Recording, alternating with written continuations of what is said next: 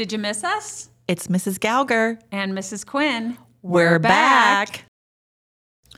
Congratulations to this week's Student of the Week, Dylan Karcher. Enjoy your parking spot and know that for the next 96 hours, you are the top student at this school. Seniors going to Washington, D.C., please see Mrs. Quinn so she can make a copy of your driver's license and pick up a security form and return it to Mrs. Quinn as soon as possible. That's you. The first payment of $345 for the trip is due on September 29th, this Friday.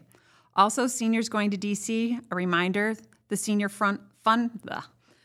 Also, seniors going to DC, the senior fun run is this Sunday, October 1st at 1 o'clock. This is a fundraiser just for the trip. Seniors should pick up a pledge sheet in the high school office and get donations for your trip. The Lions Club is looking for volunteers to work the car show on October 14th. See me, Mrs. Quinn, to volunteer. The middle school is going hard with the games today. Good luck to the softball A and B teams who are taking the fight to the Raymond Panthers. Good luck, Bulldogs. We'll make kitty cats of those Panthers. Meow. The flag football A and B teams are over at Walworth to take on the Wildcats. So it looks like today's the day we finally prove that dogs are better than cats. The Bulldogs are better than everyone. Good job to the JV volleyball team for their hard work yesterday at Deerfield. Fundraiser money and orders for outdoor ed are due tomorrow, Wednesday. 20, hmm. Fundraiser money and orders for outdoor ed are due tomorrow, Wednesday, September 27th. Please email or talk to Mrs. Tadlock if you have any questions or concerns.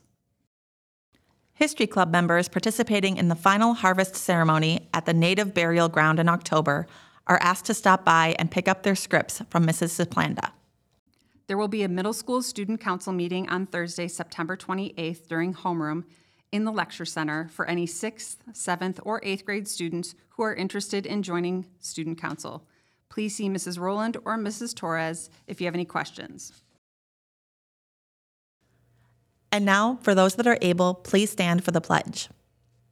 I pledge allegiance to the flag of the United States of America and to the republic for which it stands one nation, under God, indivisible, with liberty and justice for all.